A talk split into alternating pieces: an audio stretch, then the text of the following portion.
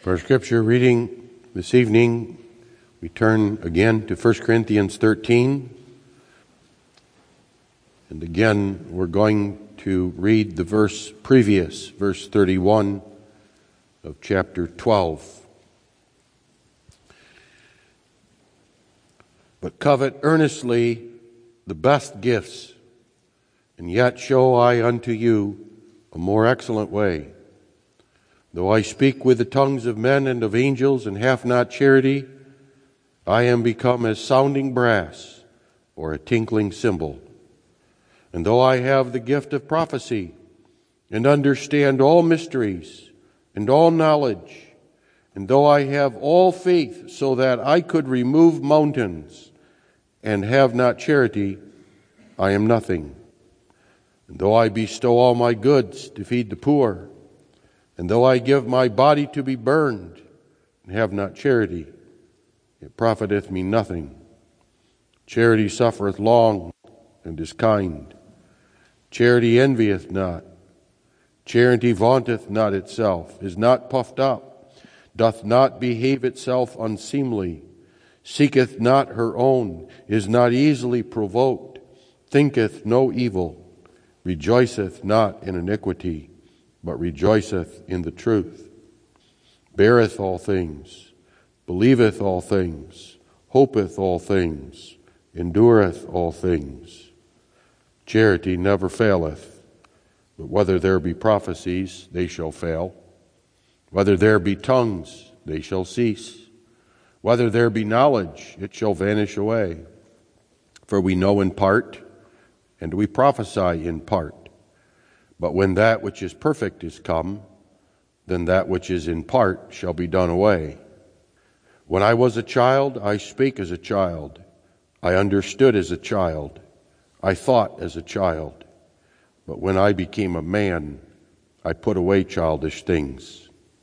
For now we see through a glass darkly, but then face to face. Now I know in part but then shall I know, even as also I am known. And now abideth faith, hope, charity, these three. But the greatest of these is charity. The text we consider tonight is verses 4 through 7.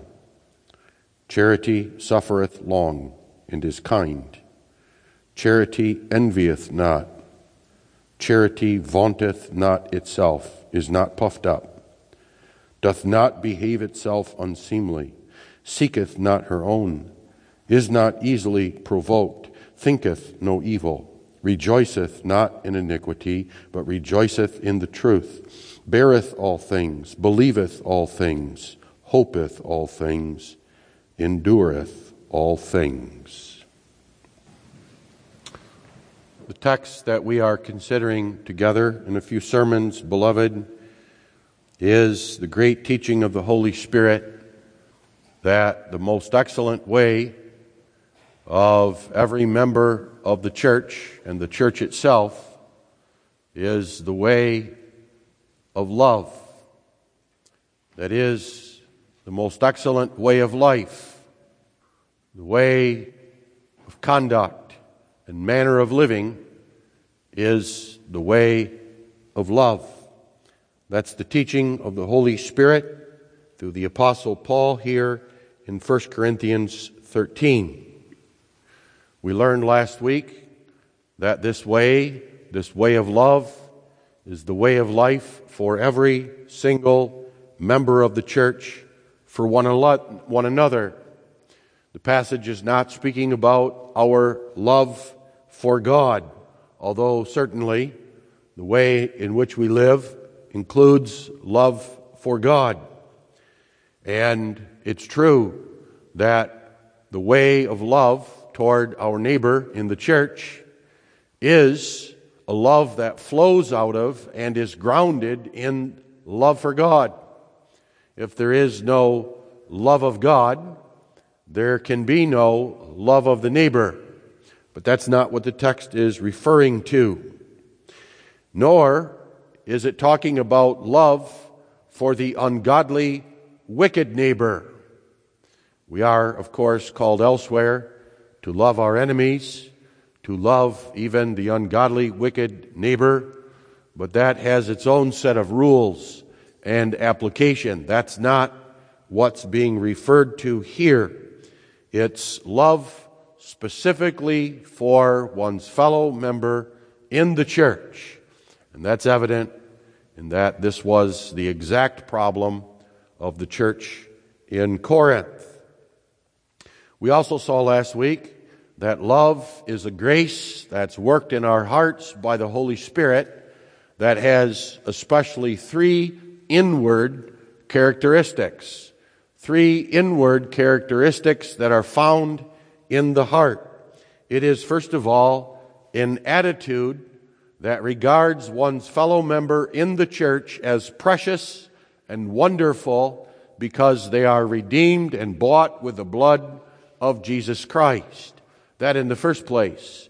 Secondly, is it, it is an attitude of resolve, a firm resolve to do good to that fellow member in the church and not evil, to do them things that are for their welfare and for their advantage, not those things that would harm and disadvantage them. And thirdly, it is an attitude that is a delight and a desire to have fellowship in peace with that fellow member in the church.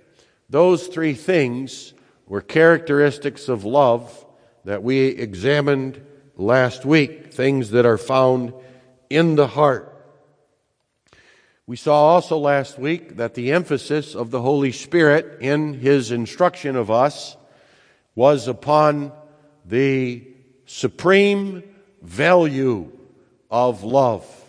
That love is the most excellent way because of its exceeding, even superior value. And the apostle brought that to the church at Corinth, and thus the Spirit brings it to the church today because its value is actually greatly minimized. The problem in the church at Corinth was that they valued all sorts of other things, even great and wonderful things, even gifts of the Spirit, more highly. They valued knowledge and the use of knowledge and the use of prophecy or of tongue speaking.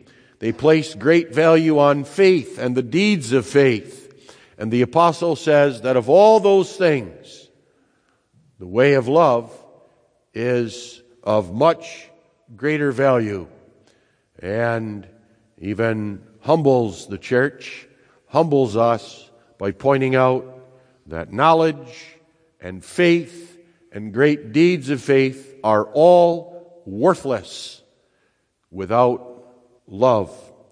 Love, in other words, gives all those things their value.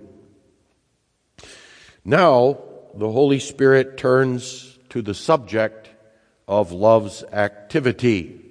It speaks about now not what love is in the heart, but how love acts, how it behaves. And the Spirit is teaching two things. Number one, that faith never, or hope, or love rather, never remains simply an emotion. It is not ever only a feeling, but love is always active. Secondly, the Holy Spirit is teaching us that the main characteristic of love in its attitude and therefore also in its activity, the main characteristic is that love is selfless. It's selfless. That is, love focuses not upon the subject, not upon the one who is loving, but the lover, the object of that love. And that's brought out in a special way by the text carefully, the text does not say that you or I or someone who loves is kind and envies not, but notice love itself is kind. That's the Spirit's way of teaching us about the selfless activity of love. Consider with me this evening the most excellent way of love, its selfless activity. And we notice in the first place that that's fundamental. Fundamental. Then we identify it, and then thirdly, we explain it.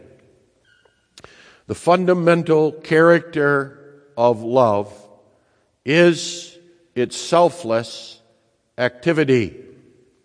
To put it another way, selfless activity is an essential, fundamental character or characteristic of love.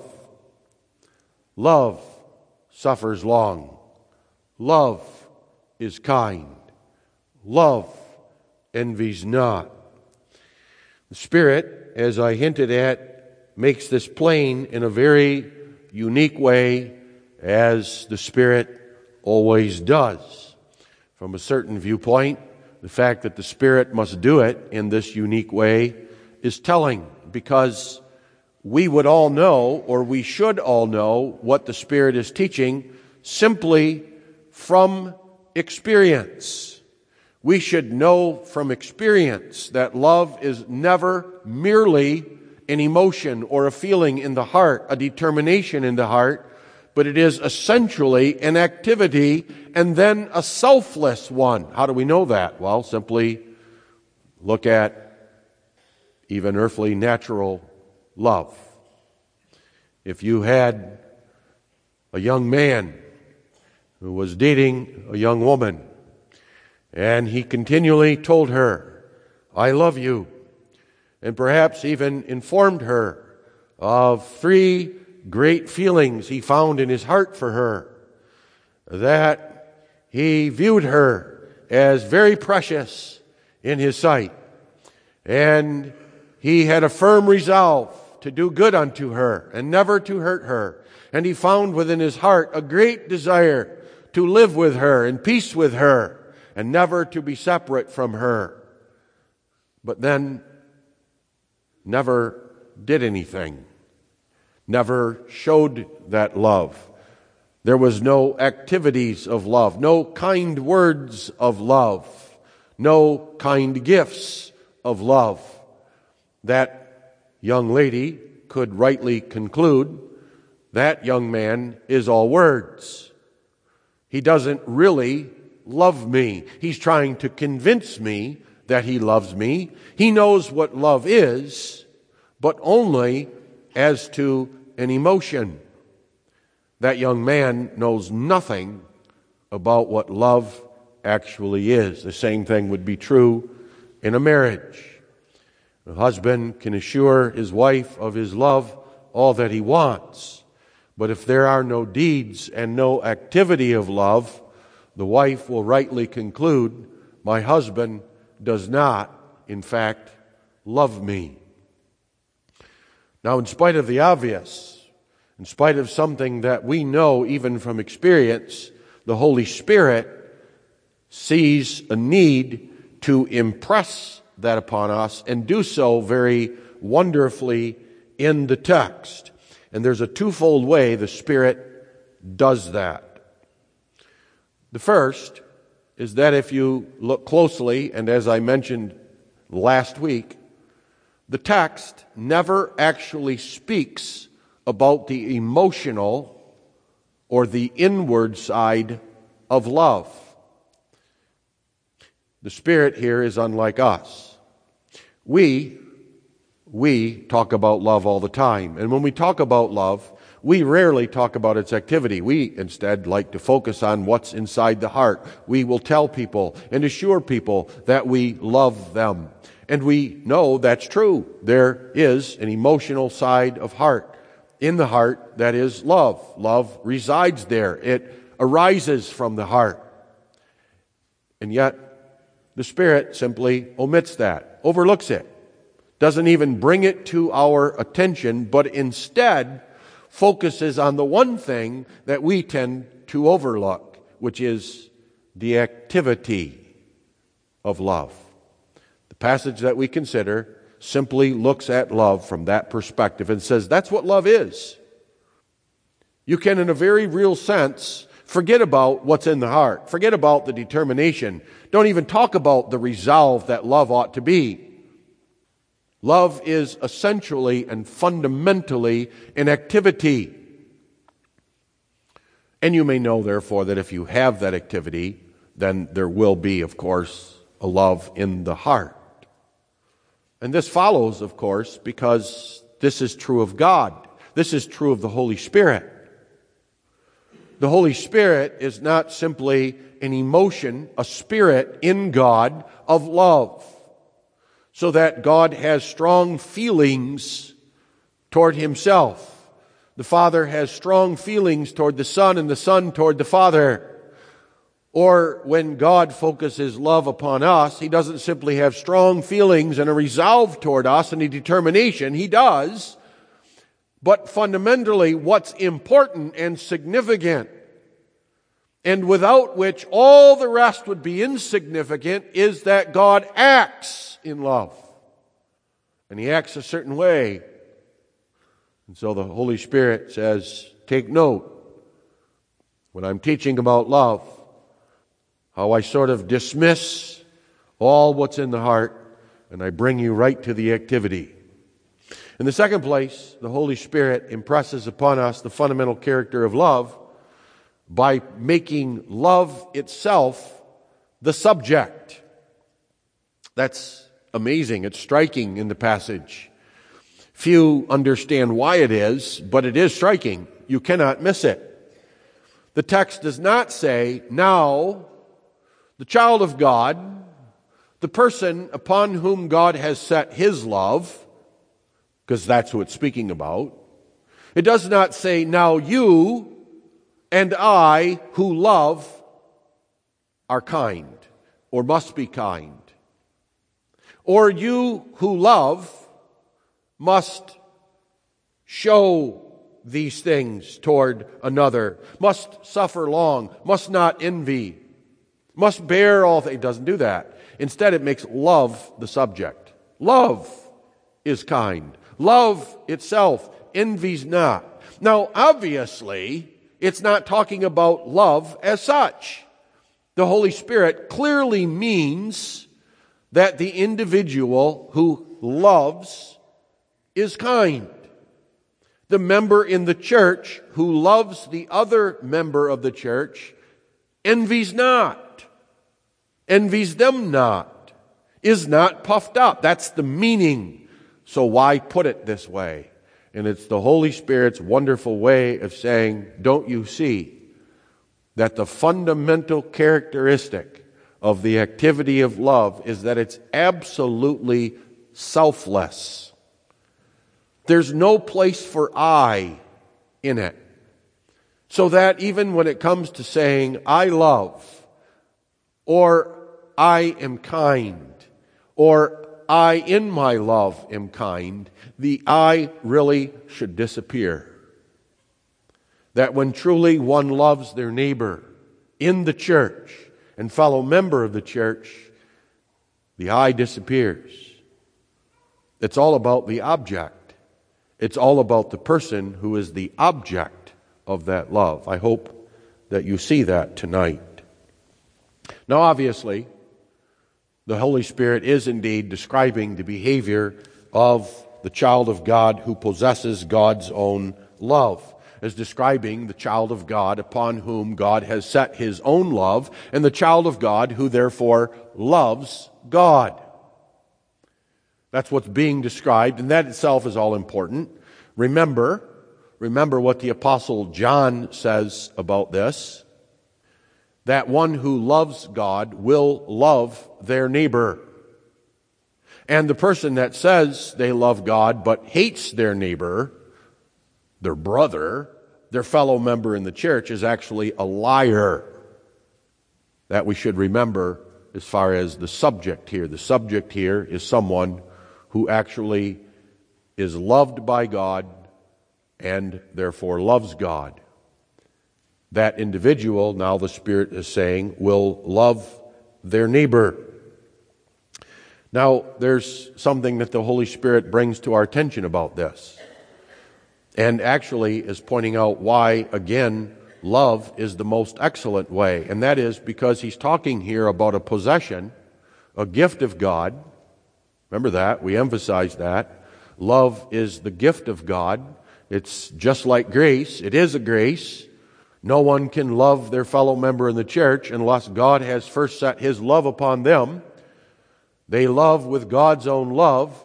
But now, exactly because that's true, love is the possession of every single member of the church. That's not true with other spiritual gifts. All members of the church possess grace, but they possess that grace in different forms. That was true in Corinth. In Corinth, not everyone was given the knowledge and prophecy and the gift of speaking of tongues that the apostle is talking about. They all did not possess those gifts, nor did they possess those gifts in the same abundance. Well, love isn't like that. Every single member of the church possesses love and is given love and therefore is called to exercise that love with the neighbor in the church as its object. In other words, this calling of the Holy Spirit isn't the calling of the elders or of the pastor or of certain uh, superior members in the church, but it's the call of one and old, one and one and all, young and old, rich and poor, Then also take note of this. The idea of the text is that all of these activities constitute love. There's 15 here, depending on how you count. Some are very closely related to others, may even be considered one, but be that as it may, the idea is that all of these describe the totality of love love as a whole or love complete. It's not the case that you will have a member who is kind toward other members, but then envies them. Or you have one member who is kind, and then you have to go to another member to find one who envies not. But the idea is that every member of the church will show and exhibit all of these aspects or facets of love because they describe what love is, not simply part of it or only one part of it or how love behaves at one time and not another. The idea even is this that lack of one, failure to show one, resistance against one, even if one could conceivably, possibly, really not, show all the others, the lack of the one would ruin them all. Consider simply this. Suppose you had an individual who did indeed suffer long and envied not and did not behave itself unseemly, was not easily provoked, but that member toward everyone else was vaunting, boasting, and was puffed up everyone would recognize that all the other things were then just a show. Secondly, we emphasize again what the Spirit brings out, which is that the object is the other members of the congregation. That's how you have to read this. Love suffers long with all the other members in the church. Love is kind toward the other members of the church. Love envies not the other members of the church. Love does not behave itself unseemly before the other members of the church. And the idea is, again, toward all the other members of the congregation. Even as all the members of the congregation are called to love one another, so the one another is all the members of the congregation. One does not get to pick and choose and say, well, I will be kind toward this one, but I won't be kind toward that one. I will try not to envy this one, even though I will be kind to them. And then I am, however, going to act unseemly toward them. The idea is to behave with all this behavior toward all the other members without exception and without regard to circumstances or what they have done to you. Underlying this whole passage is the notion that the Holy Spirit calls us to this exactly because we will indeed sin against one another. The Holy Spirit is not ignorant of the fact that the children of God that He calls to love and to love other children of God are all sinners. That is, they all, at one time or another, in their life, manifest hatred, because that's what sin is. Sin is to hate God and to hate the neighbor.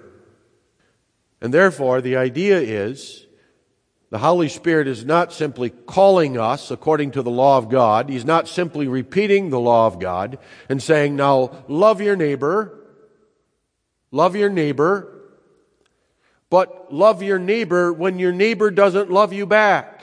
Love your neighbor when your neighbor sins against you. Love that neighbor who has acted unseemly against you. Love your neighbor who has been unkind to you. That's the idea. And that one who has done so as a member of the church. Now that this is a fundamental character of love was evident in the very church that Paul is writing to Corinth. All of their troubles, and you can read them, go back and read the previous 12 chapters. It's one trouble after another. They had troubles of party spirit. They had troubles when they came together to eat the Lord's Supper. They were suing one another in a court of law. They were boasting and they were proud of their gifts and of their faith and of their knowledge and of their prophecy, while others were being shunned. They even failed to discipline a member that they should have disciplined. And all of it, all of it had one source. All of it pointed to one thing, which is they didn't love one another in the congregation. The Holy Spirit, in this way, waiting even till chapter 13 to get to the heart of the matter, is pointing out that these things are fundamental. They're fundamental to the health and the life and the strength of a church. That without the members loving one another, not only are they sinning against God, but they are destroying the church. They are destroying God's body. They are wounding and harming not simply themselves, but the church. And the result is always schism and division and enmity and hatred and fighting. It's fundamental to the life of a child of God. Truly, what the apostle said in the opening verses make that clear. That one who claims to be a child of God and has not love is really a worthless individual. All that they claim to have, and all the gifts that they claim to have, and all the good things that they claim to do are of absolutely no benefit to that person. They're worthless. Their deeds are worthless. Their presence in the church is worthless. That's how fundamental this is. And one should be able to understand that in the light of this morning's sermon which set forth the truth that this is why we were created. If you want to know why the Spirit is going through this passage the way He is, the answer to your question is simply this is why you exist. God set His love upon you, God set His affection upon you, God sent His Son, Jesus Christ, to die for you for one reason one reason so that you might love the others whom God loved. That's simply the meaning of the passage in the light of the truth that we considered this morning. There's one more thing that we should point out, and that is how even more fundamental, more important, and more significant this calling is. How more important it is that we see this is our purpose, our one purpose, when that member of the church we are called to love is someone that we also are in another bond or relationship of love with. If you ask yourself, why especially does the Spirit call me to love you and you to love me and everyone? The answer is because we are united in a bond of love. We are united by one Spirit, the Spirit of God, the Spirit of God's love. God has set His love upon us. But now that's not the only relationship that you or I may be in. I may be a child who lives in a relationship of love with my parent, or I may be a husband who lives in a relationship of love with my wife. And now you understand it's even doubly more important and fundamental that that individual love their spouse. Because not only are they their spouse, not only are they a parent, not only they are a child, but they are a member of the church. That brings out the horror of the sin when we do not love our spouse or we do not love our parents. It's doubly wicked, as it were, if we may put it that way. When I, as a husband, abuse my wife, or when I, as a child, rebel against my parent, or when I, as a parent, discipline my children in an unseemly way, then not only am I not loving them as someone whom I ought to love more than anyone else because they're my closest neighbor, but they are a member of the church. There's a reason why the Apostle Paul, or Peter rather, when dealing with the relationship of husband and wife, turns to the husband. He doesn't simply tell her, tell him to love her, love her, but to dwell with her according to knowledge and one of the things he brings to the attention of the husband is that they are a joint heir of the kingdom of heaven. How dare you not love that one? For not only are they your wife or your husband, but they are loved by God. That's how fundamental this is, and that's how serious such sins are. And the question we need to ask is that the way we see them? Not really. How often do we, even when talking about loving the neighbor, immediately skip over our fellow neighbor in the church and we talk about our neighbor next door, our neighbor out there somewhere? We forget about the closest neighbor. We might even present how kind we are and how we behave with regard to the neighbor out there, all the while ignoring that we weren't even kind to the schoolmate that we go to school with. You see, beloved, we need to remember and we need to get good at looking at ourselves, not as we like to look at ourselves, but as God sees us. How does God look at us and examine us? How does God judge our love one toward another? Now, the apostle, the Holy Spirit, next identifies this activity. And as I said, the text really lists 15 ways of this way of love, more or less, depending on how you combine them, how you look at them. The important thing is really to see that they're divided really into two categories. Verses 5 through 6 are one category, and verse 7 is another category. And the difference between them is in 5 and 6, the object of the love is a person. It's a person, an individual, a fellow member.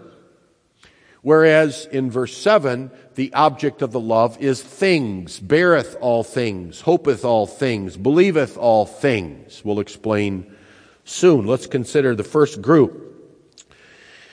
Love suffers long with a brother or sister in the church. Literally, it means to be of a long heart or a long spirit. The idea is to endure with patience, to stretch out the heart so that one is not easily provoked to another course of action. There is a pressure. There is some sort of harm, some sort of hurt that is exerted, and one simply puts up with it. They bear with it. Patience plays big in suffering long. Our word, our phrase really captures it well to simply put up with.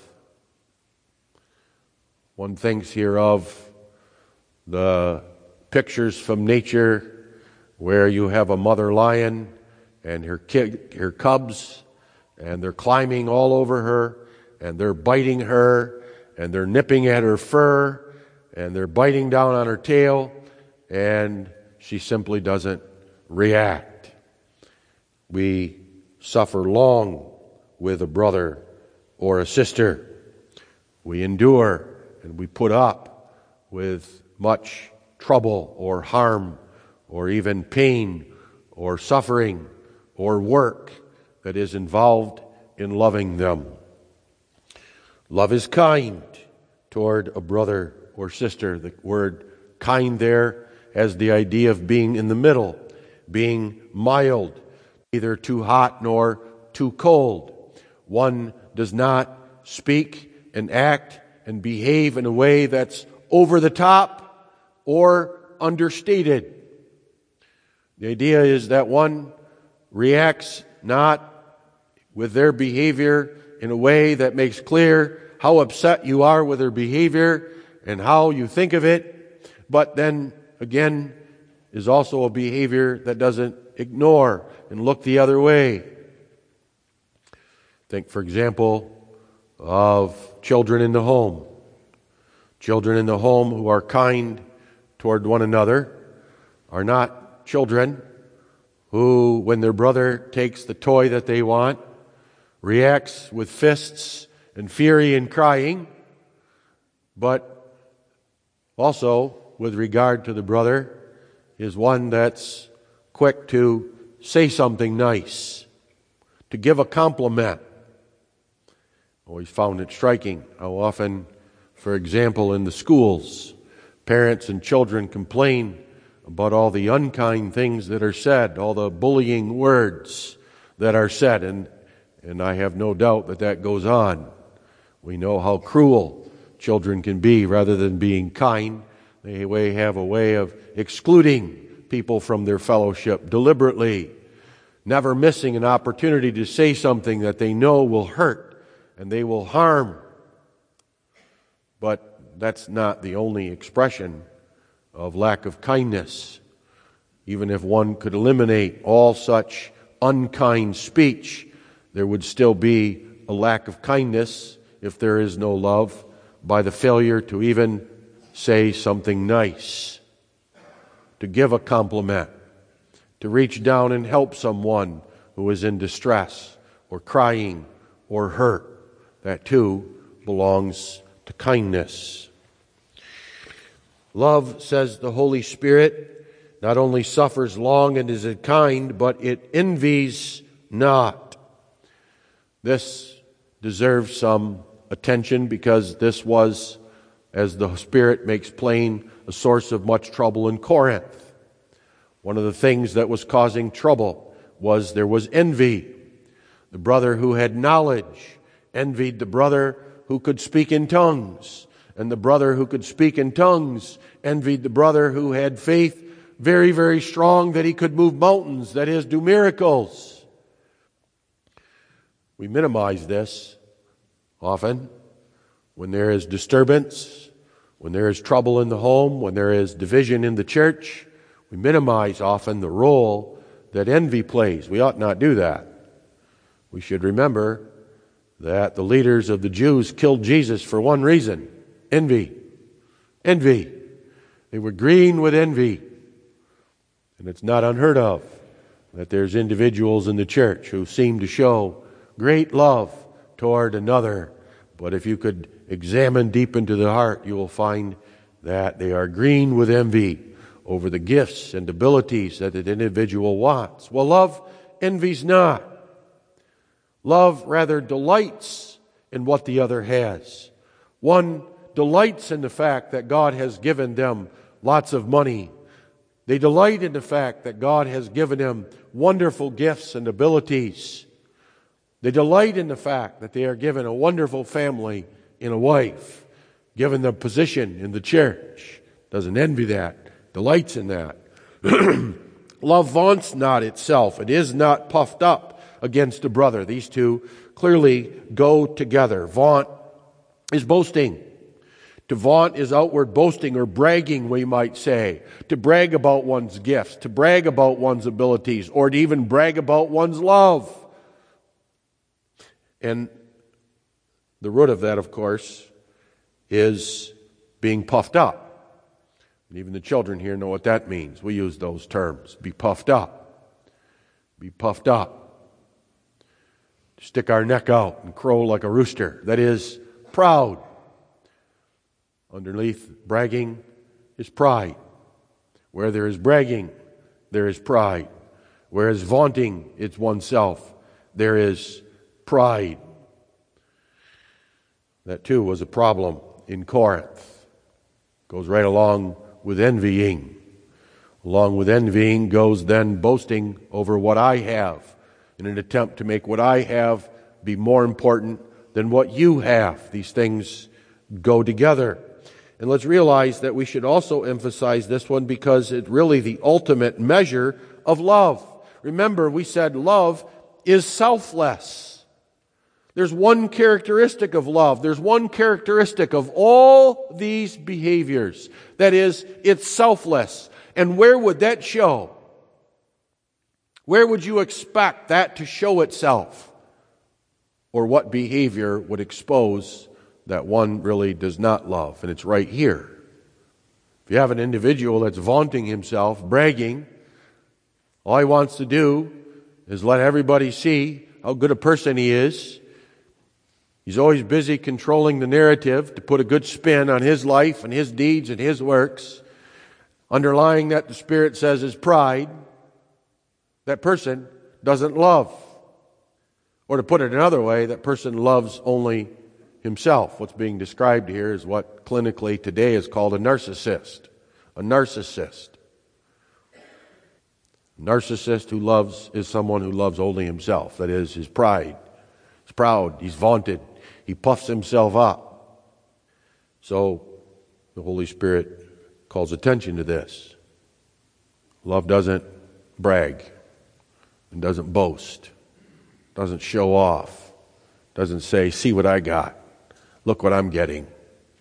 Because underneath it is pride. And the person that's pride, proud cannot love another. Love does not behave itself unseemly toward the brother or sister in the church. Unseemly.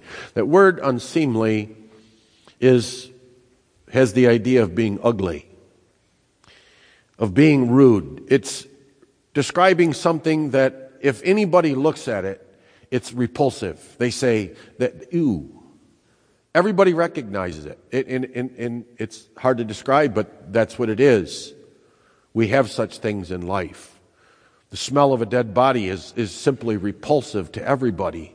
And that's what he's describing. When you see behavior where you go, ooh, that's ugly. That's gross. That's harsh. That's not right. Then generally that's correct. There's no love behind it.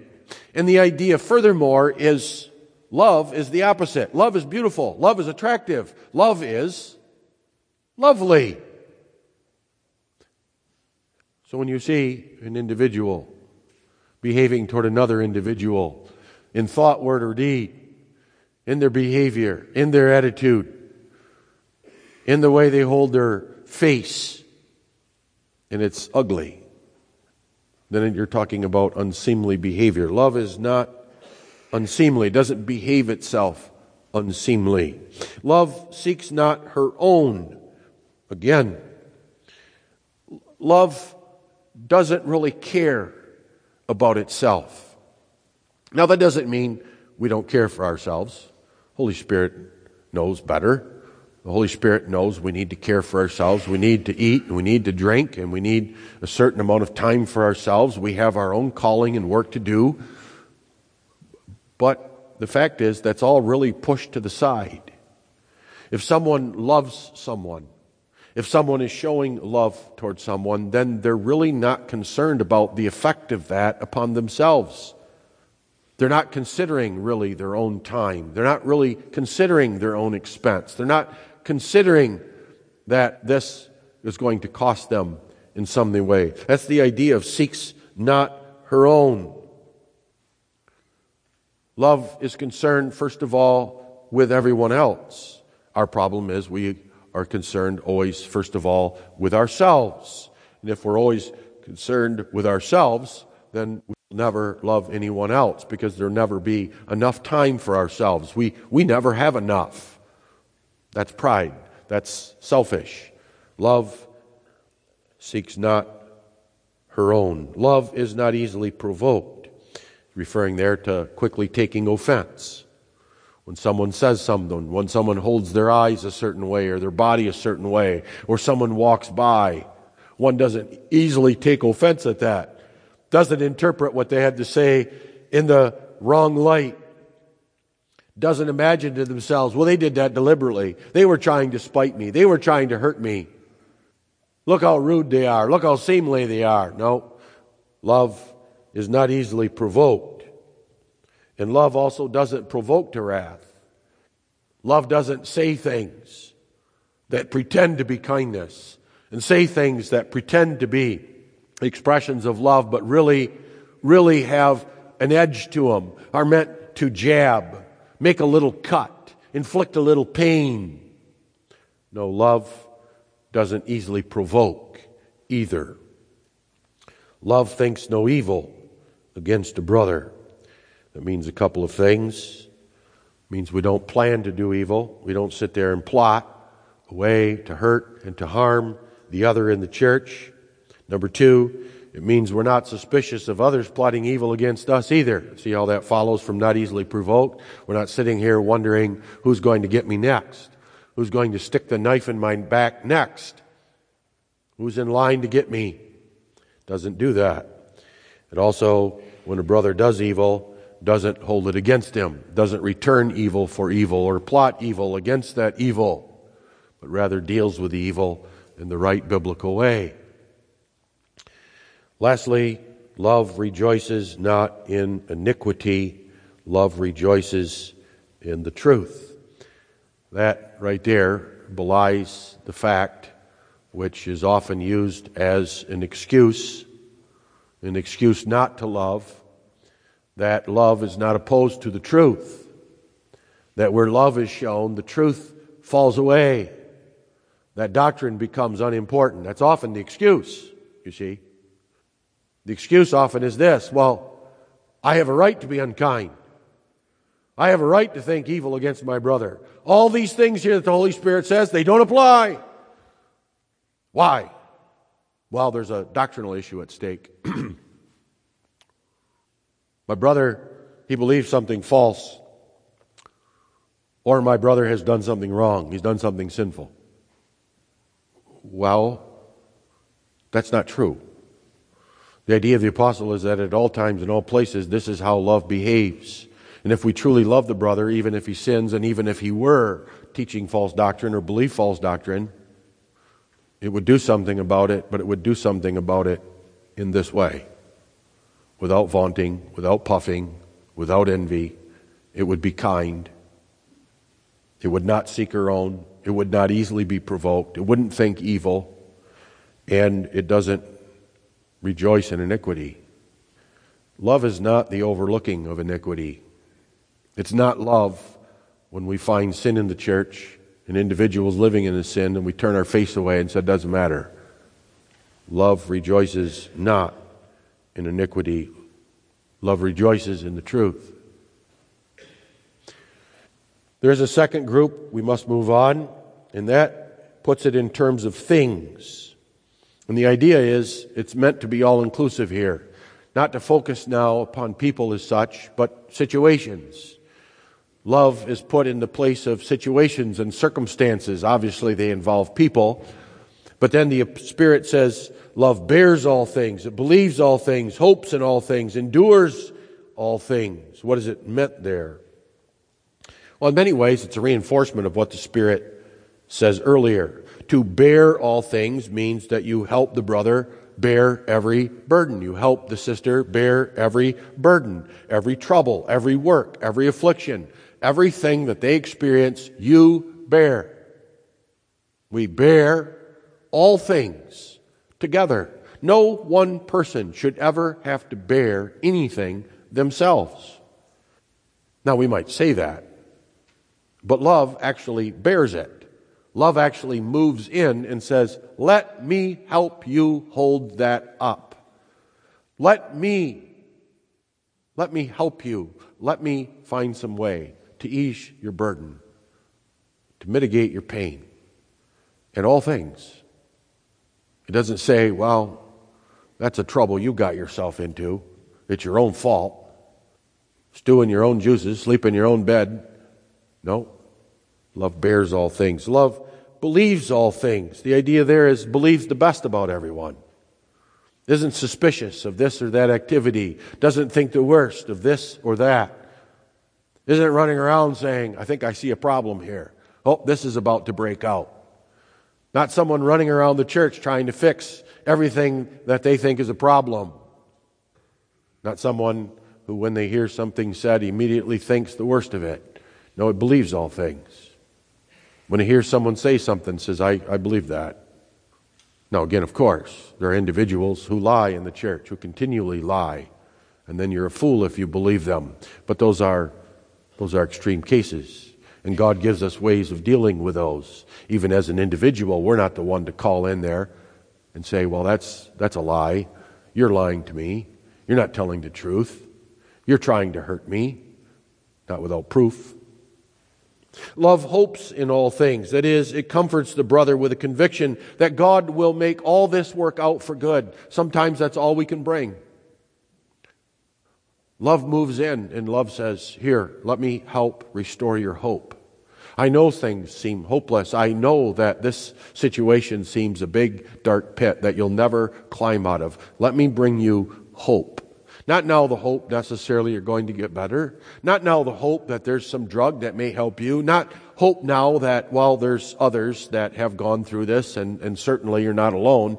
But the hope that God is at work that God loves you, that God will certainly care for you, that God will make all this work for good. And it does that in all things. And hope endures all things.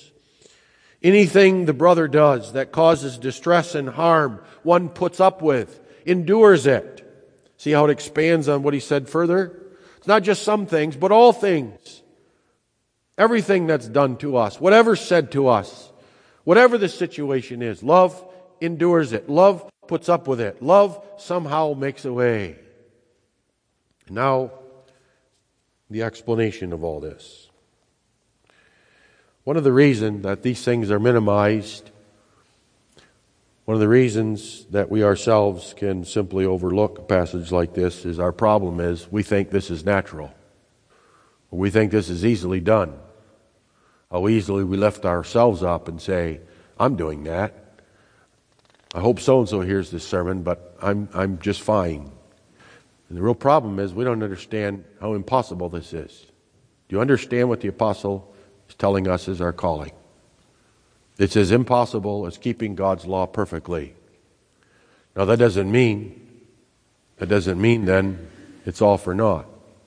This is what we are called to do, and this is what indeed is done in the church.